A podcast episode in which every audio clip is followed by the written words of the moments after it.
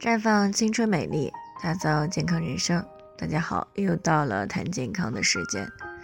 今天的主题呢是月经可以排毒，是不是经量越多越好？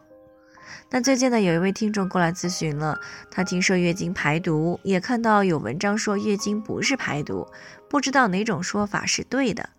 那如果月经可以排毒呢？但是他月经比较少，是不是对身体不好？因为很多毒素都没有排出去。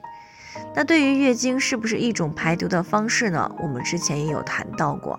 啊，在这里呢，我们再来一起回忆一下，月经呢其实并不是直接排毒。啊，那人体呢只是通过每个月的失血行为呢进行一次新旧血液的更替，而一般呢在旧的血液当中呢代谢废物呢相对会多一些。啊，对人体呢会有一些直接或者是潜在的危害。所以呢，将这些不好的代谢废物呢，统称为人体的毒素。而在新生的血液当中呢，代谢废物比较少，那这样呢，细胞、组织、器官得到的血液营养呢，也是比较纯粹和足量的。那么人体的运行呢，也会处于高效的状态。所以呢，从这个角度来说呢，女性每个月呢，通过月经，适当的流失一部分血液。那在短时间内呢，生成一些血液，及时的补上亏空，也算是一种排毒的过程。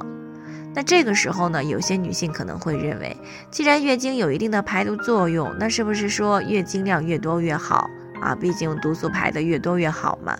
其实呢，这是一种误区的啊，因为每一次流失的气血呢，需要保证人体可以正常快速的恢复，这样对于人体来说呢，月经才是一种利大于弊的行为。那反之呢？如果每一次月经量都特别多，多到上次损失的气血还没有恢复，这个月呢又接着流失了很多，那么人体的气血呢就会越来越亏空啊，就像我们平时听说过的高利贷一样，那每个月的收入都不够还贷款利息的时候呢，就会利滚利，亏欠的钱呢也会越来越多。那不过说起来呢，月经本就是不是为了排毒而生的。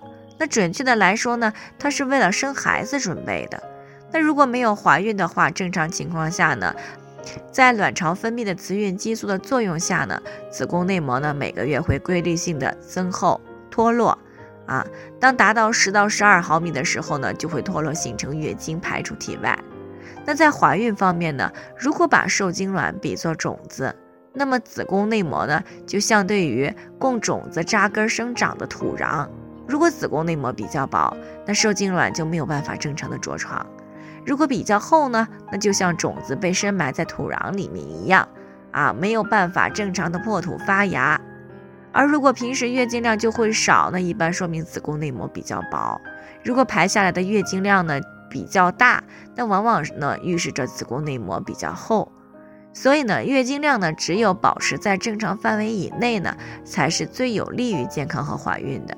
啊，一般情况下呢，每一个完整的月经周期呢，排三十到六十毫升的经血呢是正常的。啊，因为在这个范围内呢，人体既容易快速的恢复气血，又可以适当的排毒，最重要的是呢，还可以更加顺利的怀孕。所以呢，还是要提醒大家啊，每个人的情况都是不同的，具体问题呢要具体分析以后，才能有针对性的解决方案。如果你也有健康方面的问题想要咨询呢，可以关注微信公众号“普康好女人”，添加关注以后呢，回复“健康自测”，或者呢直接拨打四零零零六零六五六八咨询热线，那么你就可以对自己的身体呢有一个综合性的评判了。健康老师呢会针对个人的情况做系统的分析，然后再给出个性化的指导意见。